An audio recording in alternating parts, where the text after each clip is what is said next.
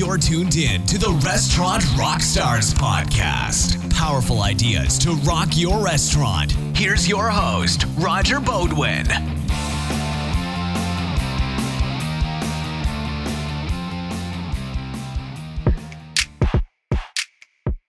Welcome back, Rockstars. Imagine you're living in a foreign country and suddenly you discover a local delicacy that just knocks your socks off. You eat it for breakfast, you eat it for lunch, you find yourself eating it just about every day. Next thing you know, you're back in the States and lightning strikes. You think to yourself, I love this food. I'm going to sell this and it's going to take off. Everyone will love this food. Well, that's what this business is all about sharing food, sharing fun, and seeing what happens next. Then, before you know it, you've got the makings of a real brand on your hands. What will you do next? Well, you've got to listen to my guest today, Mr. Brian Goldberg, who, by the way, is a former Olympic caliber luger. You remember that sport luge from the recent Winter Games. It's that super fast sport where you lie back on a tiny sled with razor sharp runners and you ride this thing over 80 miles per hour down an icy track. Well, how he ended up in the restaurant business is a great story. So listen as Brian tells about his passion for a country, then a food, and now a real live restaurant operation with huge expansion potential. I'm pleased to bring you this episode sponsored by Kabbage. So you're in the restaurant business and you see opportunity all around. You know you can improve your operation. You know you can increase sales and get a big return on your investment. Only issue is you need cash to invest and you need it now. Next hurdle, you don't have time to put your financial statements together and wait for a committee to decide if and when you get your money. Well, no worries. Now there's Kabbage. Kabbage gives small businesses like yours access to a line of credit up to $250,000. You apply online and you get an immediate decision. Kabbage is a line of credit, so you can request the exact amount you need. You never have to reapply for more money, and you only pay for the cash you use. Kabbage has helped more than 130,000 businesses in every industry, including lots of restaurants just like yours, and they have over $4 billion in funding. Kabbage is A plus rated by the Better Business Bureau and was named a Forbes Top 100 company twice in a row, so you gotta check it out. If you need quick cash, go to kabbage.com slash restaurant rockstars. And just for listening to this podcast, you'll get a $50 gift card when you qualify. Again, that's Kabbage with a K dot com slash restaurant rockstars. Check it out today, qualify, and get your money fast. Line of credit is subject to credit approval. See terms and conditions. All Kabbage business loans are issued by Celtic Bank, a Utah chartered industrial bank, member FDIC. Now, on to the episode. Welcome back, everyone, to the Restaurant Rockstars podcast. Engaging topics to help restaurants build their brands, rock their profits, and deliver amazing guest service experiences. What a cool episode we have I am talking to Mr. Brian Goldberg. He is a conceptualizer, an entrepreneur turned restaurateur who is the founder of Mr. Bing, which is, which is a fast casual concept now in New York City, specializing in Bing, which is a quintessential street food that is Chinese. So, with that said, welcome to the show, Brian. How are you, man? Thanks, Roger. I'm doing well. Happy to be here. I'm really psyched that you're here, Brian. So let's talk about your backstory. Before Mr. Bing, had you had any restaurant or hospitality industry experience? Uh, no. Basically, my background, uh, I mean, okay, so I started Mr. Bing in Hong Kong, and then I brought it back to New York a couple of years ago. So it's been about six years since I started Mr. Bing in its initial form. Uh, but prior to that, uh, no, I was in finance for about nine or ten years. Was my main career. Um, I was a journalist uh, for a couple of TV stations, producer and a reporter for uh, a few TV programs, um, and before that, a semi-professional athlete uh, for a few years up until the Olympics. Um, you know, so this is kind of my fourth fourth career. The only food experience I had was uh, maybe being I was a waiter in college for a little bit uh, in Boston.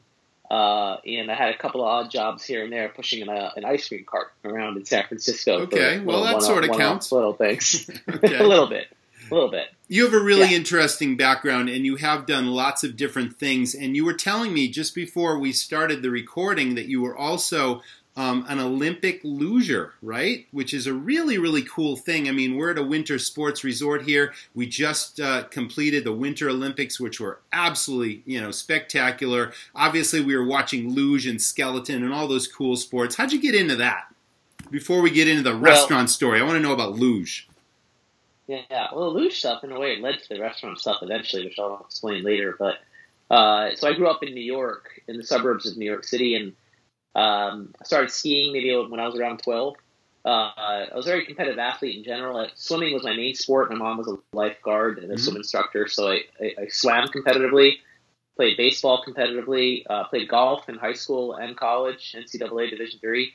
Uh, but in high school, uh, when I was up skiing in Lake Placid for like uh, just a little winter vacation, uh, the I saw the luge track there, and I'd always seen luge on TV and thought it was like really cool, super fast, and I just always thought it would be something I would be relatively good at, given kind of how luge works with balance and sort of upper body strength from the start. Yes. Um, and uh, I took a, a run uh, as a tourist. You could pay like thirty bucks and take a run down the track on like one of the tourist sleds, and I just loved it. And there was a TV commercial um, during the '94 the Lillehammer Olympics uh, from the USA Luge program, and it said if you want to try out for the USA Luge team for the development program, call one eight hundred USA Luge. Uh, and I called the number and I signed up for this tryout um, in the summertime down in uh, near New York City. It was like a luge sled on wheels kind of thing, and they were they were going around with the U.S. Olympic uh, luge like national team coaches and athletes, and trying to recruit people that had some kind of innate skill or a feel for luge.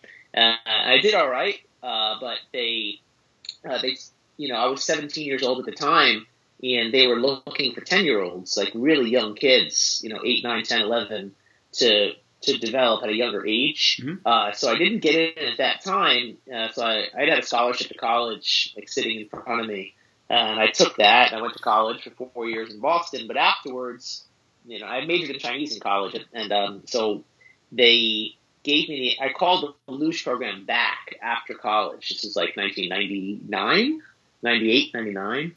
And I said, "Hey, it's me. Remember me?"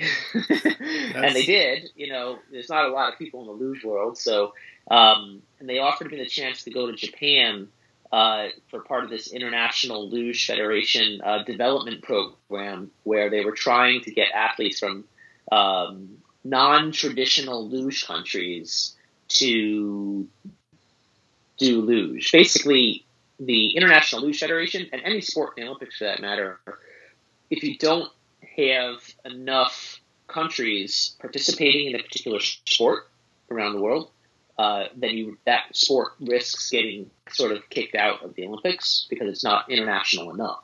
Uh, so because I have like a bit of a Jewish Jewish background or ancestry, I was able to get dual citizenship uh, in Israel Yes. uh, even though I don't speak Hebrew at all and not religious at all. Uh, but it was like a loophole, basically, to sort of, you know, you know, uh, go to basically become a get onto the World Cup circuit and hopefully qualify for the Olympics one day. Awesome. And that's basically what happened. Uh, you know, it took a long time and a lot of training, and uh, you know, um, uh, was sponsored by the International Luge, Federation. I obtained dual Israeli citizenship specifically for this, um, and got on the Junior World Cup circuit and the Senior World Cup circuit, and was for three years pretty much a full time luge athlete. Um, and my coach was a two time uh, gold medalist from Austria. Uh, I trained with them and a lot of other Germans and Austrians and French and Norwegians and you know everybody. yes, and, fantastic. I love it. Yeah, for three years. Um, What a ride, Brian. What a was- ride. yeah, it was just a whole it was a whole thing that I did from the ages really of like went from 90, 99 to two thousand and two up to the Salt Lake Olympics in two thousand and two when I, I qualified for those games. Mhm. Uh, uh, but unfortunately, Israel's po- Olympic Federation policy was that even if you qualified for the Olympics, um, if you're not a medal contender, if you're not like top five or top ten in the world, you don't go to the Olympics. They, Israel doesn't really abide by the you know Bernard Coubertin's like philosophy of like to participate in the Olympics is wonderful. It's Yes. more about if Absolutely you have true. to win or don't go. So I it, see. it was a really Mhm. sad ending to a really long, hard journey. Yes. Um, Inspirational you know, though. It was. I mean, it changed my life. I was in the fittest shape I'd ever been, and you know, raced with you know world class athletes and trained with them for three years, and uh, it opened up a lot of doors for me career wise afterwards. Um, and you know, it was. It, it, I mean, Israel had a long, tough history in the Olympics. You know, Munich '72, what happened, and uh, this was right after the 9/11 World Trade Center attacks too. So terrorism was super high. So it was just just wasn't in the cards, you know. But it uh, it was an amazing experience, changed my life, made some of my best friends during those years, and you know, it was it was it's still part of my life, you know, in, in some ways. So yeah. Well, I'm really glad you shared that story. Before we talk about the entrepreneurial journey that you were on, why don't you tell us exactly what is Bing and why is it so popular in China and now here in New York? Yeah, happy happy to. So uh, when I majored in Chinese in college 20 years ago uh, at Brandeis in Boston, I had to study abroad for six months to to become fluent in Mandarin and have a full on language experience. Uh, and every morning before school, uh, I'd wake up and I'd be hungry for breakfast before class started. And outside our dorm room uh, would be a little old lady on the street on the back of a bicycle cart making these kind of uh, these crepes, these breakfast crepes, basically. Yes. Um, and that's called jianbing, jianbing, or bing for short. It's a, Yeah. basically a grilled crepe or a grilled pancake, savory. It's a savory Chinese crepe that's basically folded into a sandwich, and it's it's a mung bean flour, rice flour, wheat flour crepe with herbs and spices, uh, scrambled egg on like spread around the surface, uh, black and white sesame seeds, uh, scallions. Um, then you flip it over and you put uh, like a sweet hoisin sauce, uh, crispy chili paste, uh, cilantro, crunchy wontons, and then you, if you want, you can fill it with uh, extra proteins like uh, uh, Peking duck, uh, barbecue pork, drunken chicken, or kimchi. Uh, you can get really creative with it. Put brisket inside. You put all sorts of stuff, or you can just leave it the way it is and just fold it up. And it's a, the, the classic vegetarian version is kind of the classic, most common way of serving it without the without the meats inside. Um, it's a real common common person's breakfast in Beijing and in northern China in general, Shanghai as well. Um, it's kind of what they eat on the way to work. Fills you up for half the day or all, all day in some cases. Um, and we just loved it. It was like our favorite food that we would we would eat every day in, in China. Um, and when I came back, you know, we missed it so much. We always used to just kind of jokingly talk about starting a business selling things in New York or in Boston. I mean, you know, it's just an idea. Uh, but then a couple years later in graduate school, I was at Columbia University doing my master's degree in uh, Asian studies, and I took some classes at the at the business school, and we had to write a plan for a business just as an academic project about how to write a business plan. Uh, and I wrote it for it was called Goldberg's Chinese Crepes at the time. Now it's now it's you know it's Mr. Bing. Um, and uh, you know I didn't have time to actually start it or money at the time to start it when I was you know 22 years old, 24 years old. Um, so I uh, I shelved it, and I had a you know a couple of careers, you know, in, sports and journalism, and um, and then finance. Uh, and then I started it six years ago uh, in Hong Kong as like a little passion project while working as an investment banker. Um, and it took off.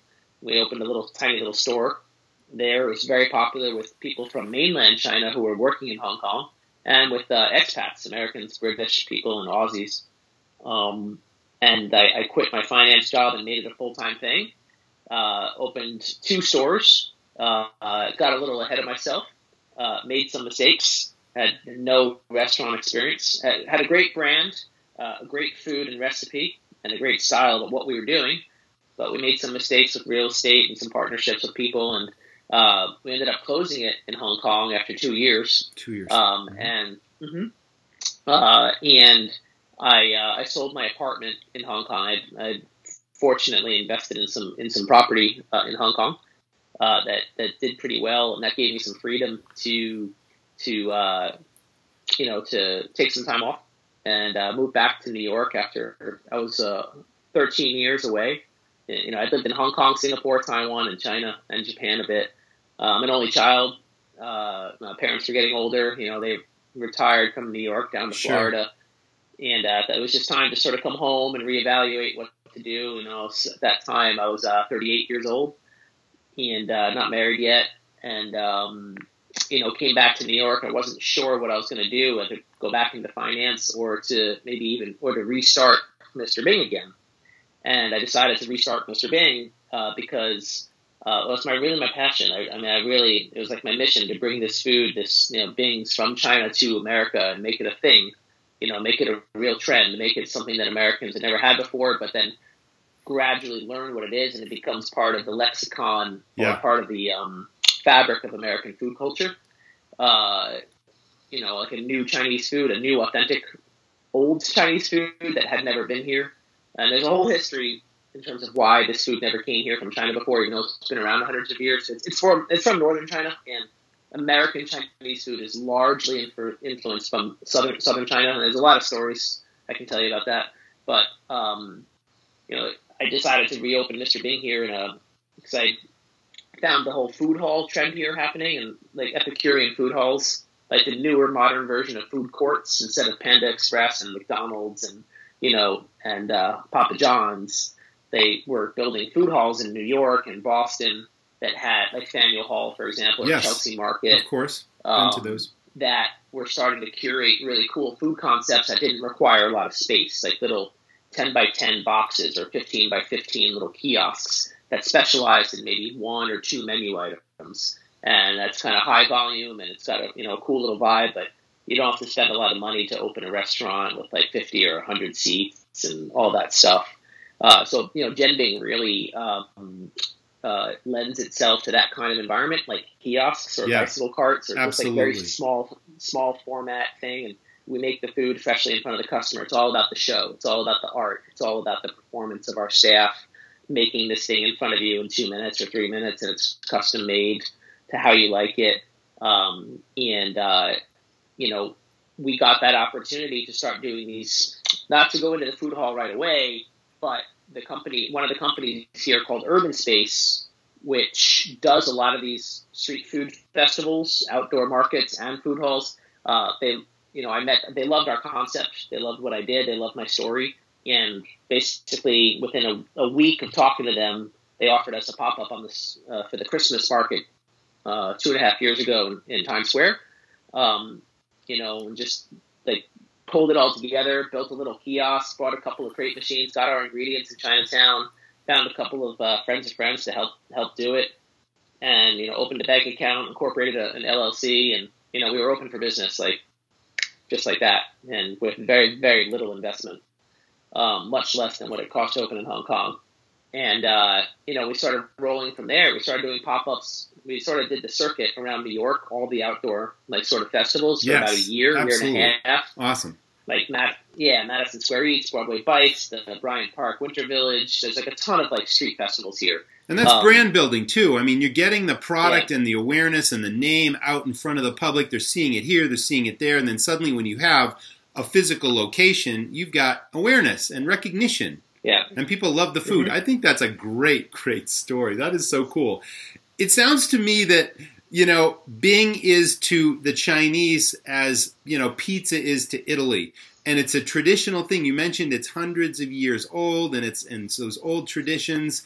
And now pizza obviously is huge in America, and so could Mr. Bing be, right?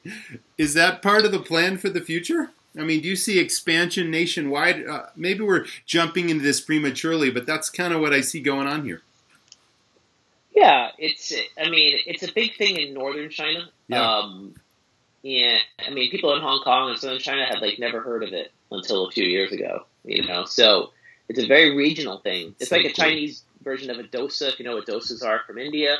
There's that, or it's in, in a way you can call it a Chinese burrito or a Chinese pizza. Sure. you know the way uh, pizza has done many types like grandma pizza sicilian pizza thin crust thick uh, deep dish all that stuff. Mhm. there's different types of things different Right. types of jianbing so shanghai version versus beijing version uh, versus shandong version. There's different versions of it different types of flours they use different ways they do it but it's all the similar category.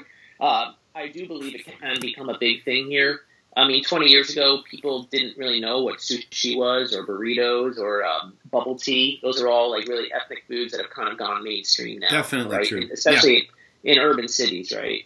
Um, so I believe strongly that things can become a category, a subcategory of Chinese food uh, that can become very, very mainstream in America, um, especially in all the urban centers for sure. Uh, and uh, it's a great breakfast. Traditionally, breakfast food. Actually, in China, it's mostly a breakfast food. Uh, we do it mostly as a lunch and dinner, uh, but it does. It is like a basically. A, they call it the Chinese egg McMao, like is a nickname for the for the, for the Bings. I can um, see that, but it's more versatile here. It's like people can eat these at all times of the day, and it just becomes a favorite food, right? It's a go to, it's a quick serve, it's a fast eat, yeah. it's a satisfying food. I mean, all these things. You mentioned there's lots of different varieties of Bing. Is there one particular variety that you specialize in? I mean, is it Shanghai Bing that you're offering? What is it?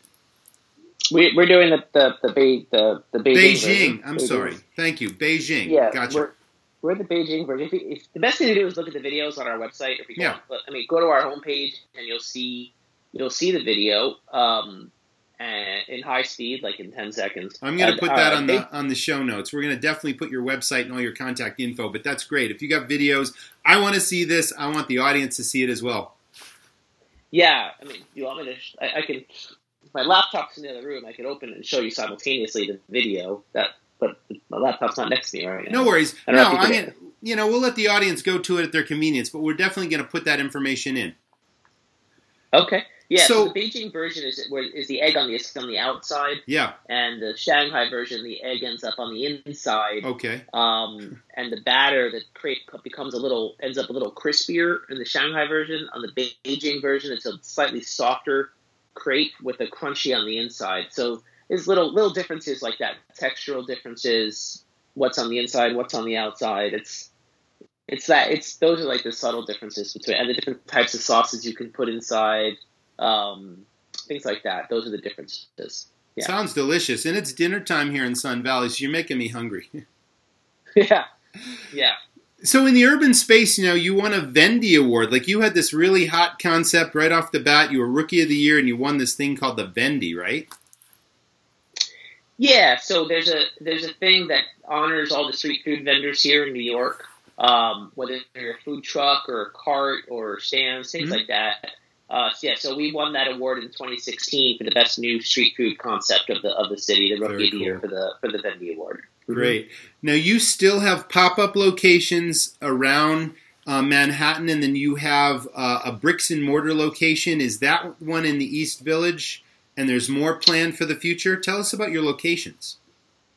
Yeah. So after doing the like one year of pop ups, uh, Urban Space finally gave us our first permanent location as a kiosk yeah. Uh, in the in the food hall, in their first in their mm-hmm. flagship uh, permanent food hall in Midtown, right next to Grand Central Station. Beautiful uh, location. Like 45th and Vanderbilt. It is. It's Non-stop traffic, right? Uh, it's crazy. I can only imagine. Like, I don't know, thirty thousand people a day that walk past that food hall, through or past that food hall. You must have like fifteen pretty, shifts of staff, right?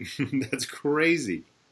We do. We have three, two, two or three shifts depending. Yeah, um, yeah we're still awesome. we're just starting to grow the breakfast business. It's uh-huh. mostly a lunch and dinner thing. Still, um, but yeah, that's our first one that opened in January 2017, so mm-hmm. about a year and three months ago.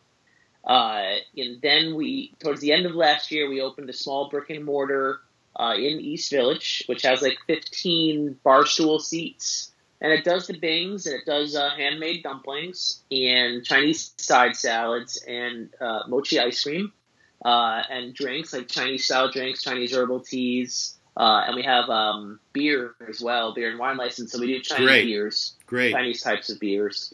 Uh, so that's the thing, you know, bings, yeah. dumplings, salads, mochi ice cream, and we're launching bubble tea. We are launching bubble tea uh, next week and um, that's a Taiwanese thing technically, not uh-huh. a mainland Chinese Beijing thing. Yeah, but goes together very well. Yeah, yeah, I see that.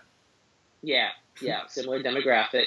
Uh, I still love bubble tea, uh, but yeah. So the East Village store, uh, the Vanderbilt Food Hall kiosk, uh, we launched a cart, which is almost like a truck. It's like a ten by five, uh, ten by five cart um, that is permanently parked um, in Flatiron, in front of between Eataly and Shake Shack on 24th Street and Fifth Avenue and Broadway, where all three of those streets intersect.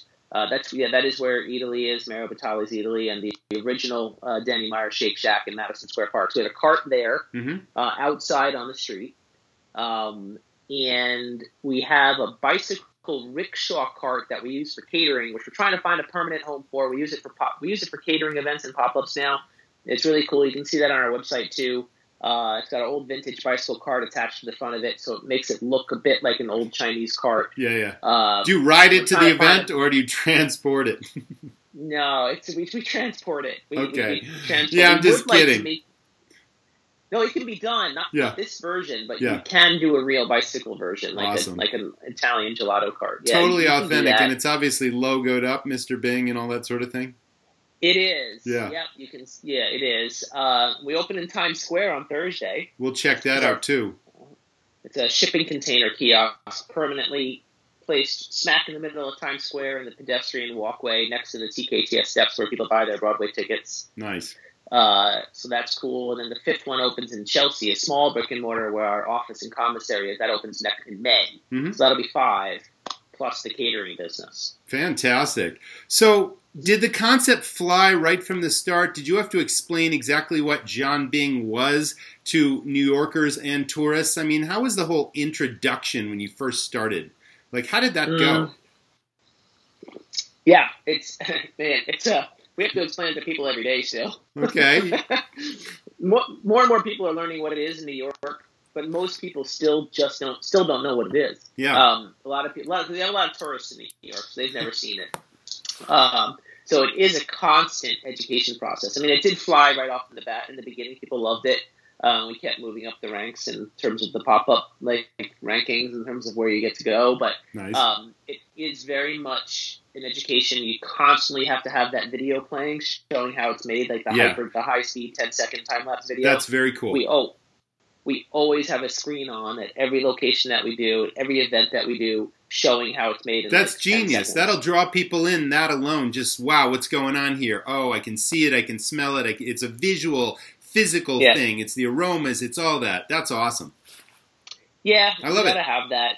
Yeah, you have to. Even though it's being made freshly in front of you, it takes a few minutes. And when people are walking by, they don't have patience. So they, in five seconds, they want to see what it is, and then they Cool. stay. They see it. They're like, and then their mouth waters, and then they, yeah. You know, they have it. And we always tell the little story, the founder story, which is basically in one sentence. Uh, our founder Brian from New York used to live in China, studied Chinese, ate things every day, loved it so much, brought it back to New York. Here we are. You know, That's we have to great. tell that story.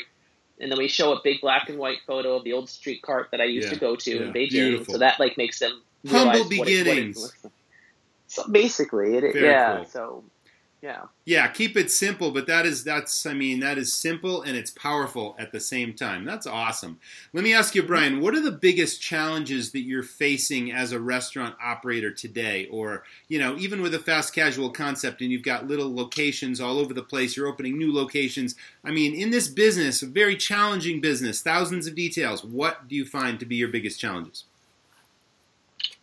Uh, how to maintain, how to achieve and maintain profitability, right? You know, um, you can have a great brand, great product, rave customer reviews, you know, and there's always something that makes it hard to make a to, to make a buck. You know what I mean? Whether I it's do. whether it's whether it's the rent being too high or uh, vendors, you know, overcharging you for this, that, and the other thing.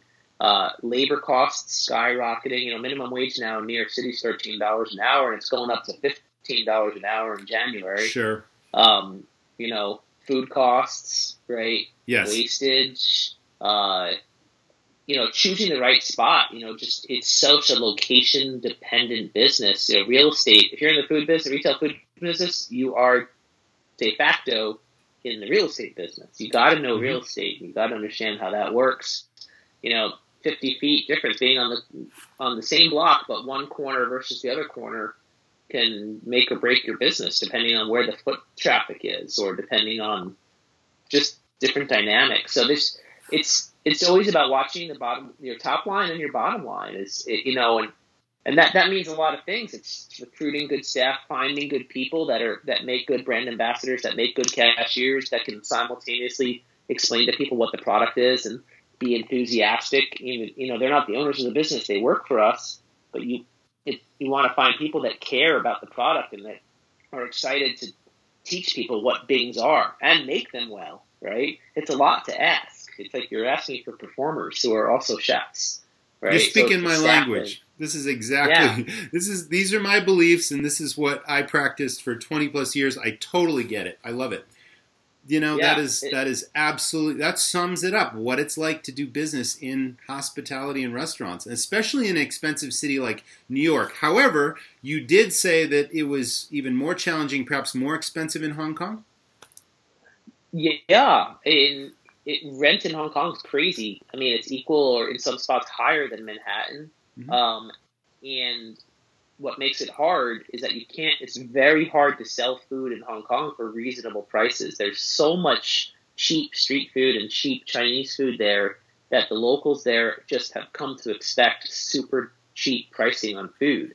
And, but if you're making something that's high quality and handmade and requires a lot of labor and performance, they just they're still not willing to pay the price that it costs to make that. So it's hard to be profitable. And then the landlords, the leases that you get in Hong Kong are typically, believe it or not, only two years long. Mm. And then if you're doing well, they jack the rent up because they see you're doing well. If you're not doing well, they don't care. They just kick you out and they find another tenant to take over. It's, it's, Catch a, it's 22. a real, yeah. It's a real tough situation there. In New York, you're typically dealing with 10 year leases, right? Minimum five.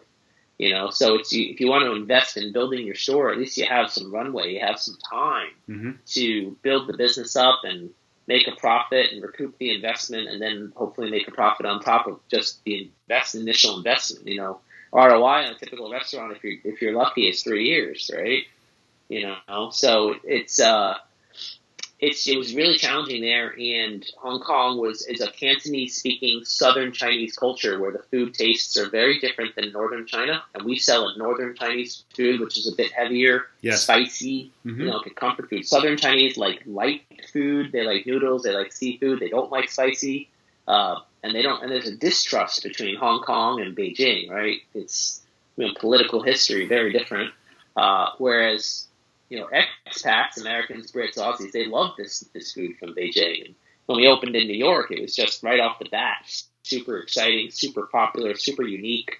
Um, so it's been it's just a totally different reception to what we do here. Um, and people are willing to play, willing to pay prices that are that, that are that are normal, reasonable. I mean, you'll pay 10, 12, 15 bucks for a good burger, a good pizza, a good burrito, a good whatever, and that that's what we charge, right? And it's just and that allows us to run a business where it's still hard to make a profit, but at least you have a chance, you know? Um, and, uh, you know, so it's, it's, a, it's a different ball game here. So there's a large Chinese population in New York City. I mean, we've got Chinatown, and I, I, don't know if those people are from different regions of China, but how has your Bing been accepted by the Chinese that have patronized Mr. Bing? What do they think? Seventy percent, seventy percent love it. Thirty percent complain that it's either that it's too expensive because it's more expensive than it is in China, which oh. of course it is. Yeah, right. You know, yeah. Welcome to America. Right, exactly. you know, or or that it's uh, or that it's not the kind of thing that they had in their hometown. It's a different style, and therefore they're upset. You know, but seventy percent love it. They they're just so happy that they can finally get the Bing in America. They can finally get jianbing in New York City, right? Uh, and they think our quality's good. They think our staff are good. They like our branding. They like the story. They find it fascinating that it's an American guy that actually started it and not a guy from from China. Um, uh, you know, they for the most part they they love it. You know, but you do have your haters. You have your haters. You know, if you go on Yelp and read our reviews, yeah, you know, four stars out of five or three and a half out of five, the haters are always complaining about the price for the most part, or that it's not made the way that they had it when they grew up in their particular hometown. That it's a little bit different, and therefore they just they they they go crazy. You know, they're upset. You know, so you can't make everyone happy, but for the most part, you know, because our mission statement two, is a two part mission statement. Number one is to introduce Americans to what bings are, right? Our second mission statement is to help Chinese people in America return to their childhood through feelings of nostalgic food. I love right, it. That they used Great. to eat growing up. Yeah, yeah. You know, so that's our two prong mission statement. But you know, when you're in America, it's like seventy percent Americans eating it, maybe thirty percent non-Americans, especially in New York where you have a ton of tourists and immigrants and things. So, uh-huh. you know, I am very excited to uh, grow Mr. Bing eventually out of New York to where you're dealing with more the typical American city or the typical American state that's that's more representative of the larger of the larger American uh, demographic. Mhm. Because New York City, Manhattan's like a, as you know, it's like a little bubble, right? It's different, it's just different, you know, uh, than the rest of the country. So uh, it resonates well here, but you know, we don't want to go too crazy building like crazy here. We're, you know, we recently have a partnership with some investors from California who see the potential for Mr. Bing to become a, you know, either a regional or a nationwide concept. Um, and they're very keen to see how it works in the in the in the suburbs and Yeah. in, in second tier and third tier cities like Philadelphia or Indianapolis or uh, Mhm. you know D, or or San Francisco or uh, you know uh, Salt Lake City, Dallas, Chicago, you know Boston, you know other places. Well, Boston again has a, a Chinese population as well, and I spent lots of time in Boston, and I see that being a logical step. Not so far from New York, you could kind of get your feet wet there before going to maybe San Francisco, and then, like you said, the second tier markets. I see tremendous potential for this. Yeah, it's. I think people are looking for something different. They're looking for something new. Uh, you can be anywhere in America or anywhere in the world for that matter now, and you'll see on your Instagram feed all sorts of crazy cool food from everywhere. So food ideas are spreading a lot faster than ever before, and acceptance of new things uh, is happening a lot faster than ever before. And I think Uh, Bing so- is a powerful name. It's simple, it's quick, it's short. Everybody gets it. I mean, it's easily branded, right? I think you got a lot going for you. That's why we did. So we called it Mr. Bing instead of Goldberg's Chinese Crepes. Bing, Yeah. Bing is this character here. Bing means crepe in Chinese. Okay. you know, and you Yeah. go to our back of our back of our T-shirt, and that's that's the character. So That's a the staff beautiful character, around- by the way. Totally. yeah, so- Those are rad yeah, T-shirts. Do you you obviously sell logo merchandise as well as you should? Yeah, MrBing.com, Mr-Bing.com. You'll find us. We have a store there. Our T-shirts are for sale in the in the, this charcoal gray with the orange, and we have a royal a royal blue color one as well, which pops. Looks kind of like the New York Mets colors, blue and orange. That makes sense. Um, and the hats as well. nice. uh, sell gift cards. Um, so uh, yeah, very limited selection. No, but people like the t-shirts. They're super soft. They're that Bella Canvas like or next level sort of brand. That super soft, stretchy stuff people like. So you know, yeah, it's it, we sell. it. so it's a very unique product, a very unique food. Is there any similar competition for Bing at this point? That is another traditional Chinese food that's sort of like it, but it isn't exactly jianbing. I don't know if that makes sense. Yeah, well, there are some other Bing concepts popping up. There's Yeah. uh, uh, a couple of others in New York that have recently started in Brooklyn uh, and downtown.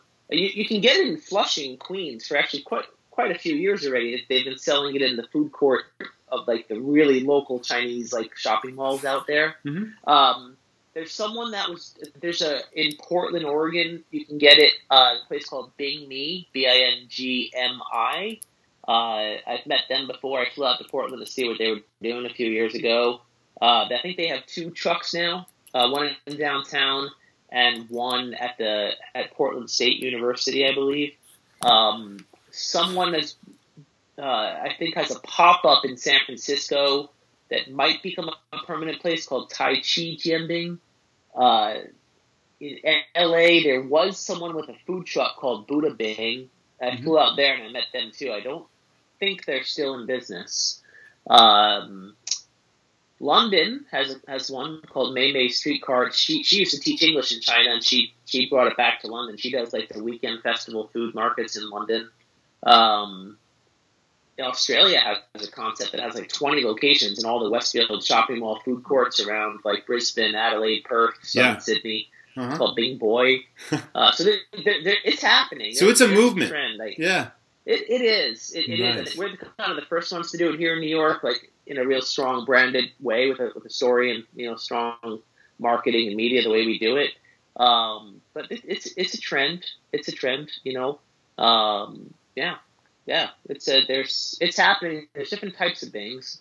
Most people are doing the jianbing, but then there's there's because Bing means crepe or pancake in Chinese, right? So Yeah. there's scallion pancakes which people get confused. Scallion pancakes are from Taiwan. Those are the thicker, greasier fried ones. Yeah. Don't don't get confused. That's totally different. That's more like a little appetizer, not a meal. Um, uh, there's twin Bing. There's another guy here doing Bing, which is like the spring crepes. Those are also different. Uh, so there's different types of bings, right? We do Bing, which is the this this Bing grilled crepes. That's the Goldberg part. Yeah, I like the grilled Yeah. part. I'm not a big fried food fan, but grilled works for me. So I like that. It is hell, yeah. The crepe is thin. It's made of you know the mung bean flour is actually very high in protein. Uh-huh. Uh, people don't people don't realize that. Uh, it's a very common grain that grows in northern China and in Korea, which borders northern China. So that's why a lot of things up there are made with mung bean. Um, uh, yeah, I mean it can be made. I, I like mine double. I like I make mine high, high protein, low carb, meaning I make my bing with half the amount of batter as usual. So I use like two or three ounces of the batter instead of 5 Mhm. Uh, so the crepe is smaller, but then I use two eggs. I scramble two eggs across the top of it, so the eggs, the egg flows and spreads out beyond the circumference of the crepe itself. So the crepe almost becomes made of almost fully of egg Right, which is right. very very proteiny. Um, so that's my like, and then I you know do everything else normal. So it's it's a high protein, low carb version. Uh, eventually, we'll be able to introduce different batter types. So in China, they have like purple rice flour, uh, so you can use purple rice flour to make it, and the crepe ends up becoming purple, which is really cool and very healthy too. Um, there's millet, there's buckwheat, there's all different types of flour combos that you can that you can introduce. Once people start to learn what bings are, and it becomes a little more mainstream, then you can be then you can offer those options, right? Right now we keep it simple. We just do the one most common, the, the mung bean flour, the green bean flour Right. version. Yeah, that's the original. You don't want yeah, you don't want to confuse people, right? They're just trying to learn what bings are in the Yeah. first place. If you have if you do in Hong Kong when we first did it, we were like, oh, step one, step two, step three. Choose your flour base. Do you want the mung bean, do you want the purple rice, or you want the millet flour? And then step two, choose your choose your sauces, choose your fillings, choose your Right, topping. right. And everyone was like, huh? Make your own Bing. Yeah, Make your own Bing. And we thought that was like the Chipotle style, right? Right, That, You yes. know that whole put your, but it didn't work. It just didn't work because Mm. people didn't even know what it is. They're like, I don't know what to order. What's good? Just tell me. So then we're like, aha, right. So then that's what we do. The menu has like four things on it or six things on it. It's the classic vegetarian. It's the Peking duck. It's the drunken chicken. It's the barbecue pork, or it's the kimchi. That's it. Oh, Which so they're all priced want? differently. It's not you get your base Bing, and then if you want to add the pork to it, it's this. But it's like specialty Bing. You can get this Bing, this Bing, this Bing, or that Bing. Yeah, choose That's simple. One through six. Okay, that's, that's it. cool. Point to the picture and choose which one you like. And if you want to customize it, you can. Yeah, Like, let's say you want your Peking duck bing with two eggs instead of one, or you you don't like cilantro, so you want a duck bing but no cilantro. Mhm. That's fine. Of Cool. course, you can customize it, but we make it simple for most people. Point to the picture and choose what you want. We we craft it in a way that we, we, we know it's good. This each of them are good. We're you know we're helping you make your decision. And you don't want people to be fuddled and bemuddled and like confused at the cash register what to Yeah. order. You, you, you, you really want to try to make it clear and simple for people, especially This with a new great. food they've never had before. this yeah. is great. Awesome. really, really exciting concept, Brian. It's been awesome. Um, how can our audience find you and connect with you and all that sort of thing? Why don't you tell me what's your website? So where I, uh, mr-bing.com, mr-bing.com. Okay. Yep, and Instagram, uh, we're uh, at Mr. Bing NYC, so at M-R-B-I-N-G-N-Y-C. Okay, that's cool. Yeah, uh, and our email is uh, just info at mrbing.com, I-N-F-O at M-R-B-I-N-G.com. Uh, yeah, our website has all that contact information in our, you know in there. You can you know submit you know, requests or questions about anything. Um, yeah, and you can our press page is on there. There was a huge Thrillist video that came out about us just yesterday. Uh, if you follow Thrillist, they did a really good story on us. We've been on the Today Show. That's awesome. Fox. That's excellent. Oh my god. I mean, that's that Yeah. is like priceless press right there, isn't it? Yeah, Hoda and uh, uh, Savannah Guthrie and Carson Yeah. Daly were two weeks ago on air. That is. Oh, I'm sorry. I I watch the Today Show almost every day. I must have missed that. I'm so sorry. That is. I wish I had seen that episode. That's okay. You can go on our, our website. You find it. I'm going to check it out. I'm absolutely going to go there. back there. I'm fascinated with this whole thing. Your story is fascinating. The concept and how it came to be. And I mean, it sounds like you're having a ton of fun doing this too. It's not just a business, it's a passion and it's fun and it's cool, right? Yeah, it is. I really enjoy what I'm what I'm doing. I, I feel like I found my thing. You know. Oh, Like you my- have my- for sure. my- I want to see life, this you know? nationwide. You got to keep this rocking and rolling. You know, that's what this business is all about. It's about inspiration and you know execution and having an idea and having a dream and just following it all the way. And you're you're well on your way. But this is an awesome episode, and I'm really pleased that you were a guest today, Brian. Anything else you want to share that we missed? Uh, no, just love to have a nice little Mr. Bing little pop up little uh kiosk at the ski resort. Like you know, yeah, like right. next to the lift. You while you're waiting, you get a little hot hot Bing. You know, Yeah. before you go up the slopes. That's I'd love. It's like my little dream of mine someday. Hey, when we first got on the phone, you showed me some really cool like memorabilia from China. Like you not only studied Chinese in college, you're fluent in Mandarin, but it became sort of a second culture for you, and now your place is like filled with all these cool items that, right, that you wouldn't see every day. Want to show us any of those? Yeah, yeah, sure. Take a quick little quick little walk around the pad here. I found it really Um, interesting. I think the audience will too. What are some of the cool yeah, pieces? sure. Well, well, what do we got here? Let me see if I can turn the uh, turn the camera around. Well, this is like a this is just a tapestry in the bedroom, uh, which is it's like a landscape painting of a very dreamy. It's this is like a, it's actually a Hermes silk scarf. It's Oh, yeah. super intricate Oh yeah, with all That's with, beautiful. like with the whole with all the old scenery, and Yeah, the right. landscape and the old music and the old you know all that all that stuff, and it's just Mhm. I just love this kind of thing. you must miss being Uh, in China. I, I, I do well. yeah, there's my old baseball cards from 1984, but that's just that's not Chinese. But there's my Don Mattingly rookie. There he is. Some of those are probably worth some Uh, money. Yeah, they're all right. But then we got uh, this is like a modern Chinese sculpt, sculptor of. This is like one of the soldiers from the 1960s um, that they crafted with uh, ballerina shoes. So it's like Oh, yeah, of I a see that. combination. Yeah, this is signed by the uh, by the artist. I actually bought this in Singapore. It's made of it's made of bronze, but painted in a very Chinese red. Right. Oh, it is like totally is. Mao's old Red Army. That's kind of it's become a little bit of an artistic form of expression, taking some of these old Mao communist things and turning them into these mixtures of of art. Um, then over over here is kind of I guess the piece de resistance. Oh That's- yeah, his- that's what uh, I'm his- talking about.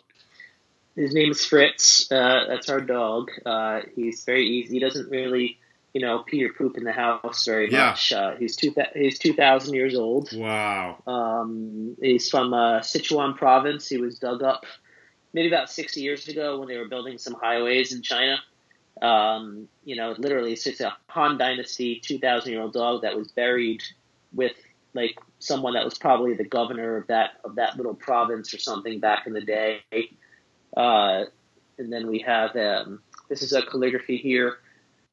This is about 400 years old. It's a poem. It's a poem about nature. It's, Yeah. uh, uh, it's written in old classical Chinese. Beautiful It's- pieces. it's- yeah, it's about ten about ten feet, ten foot tall, uh, and, and it's written in a particular style that I really like.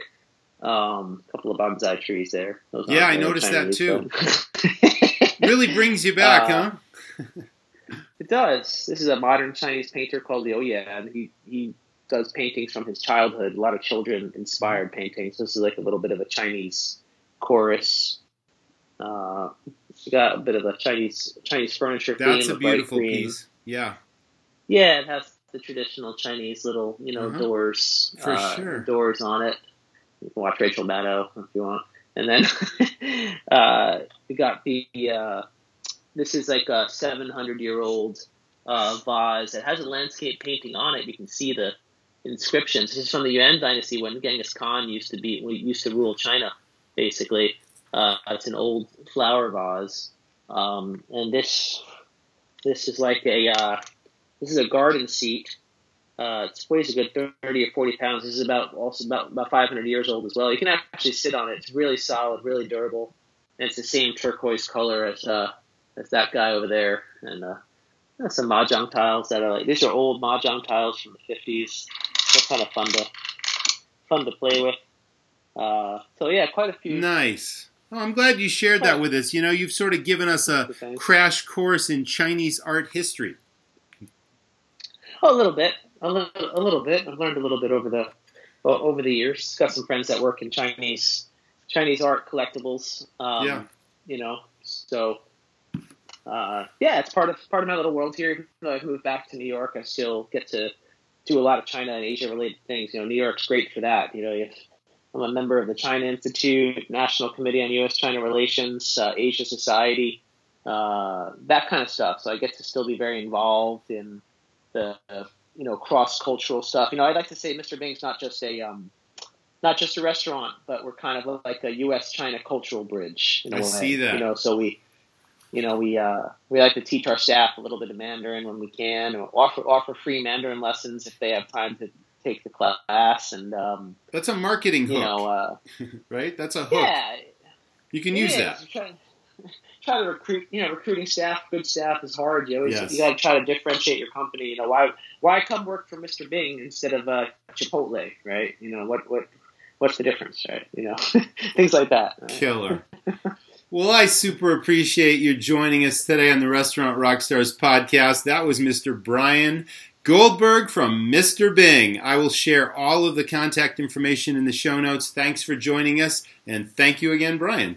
Thanks, Roger. Appreciate it. Thanks for listening to the, the Restaurant Rockstars podcast. For lots of great resources, head over to restaurantrockstars.com. And while you're there, download a copy of the book, Rock Your Restaurant. It's a game changer. See you next time.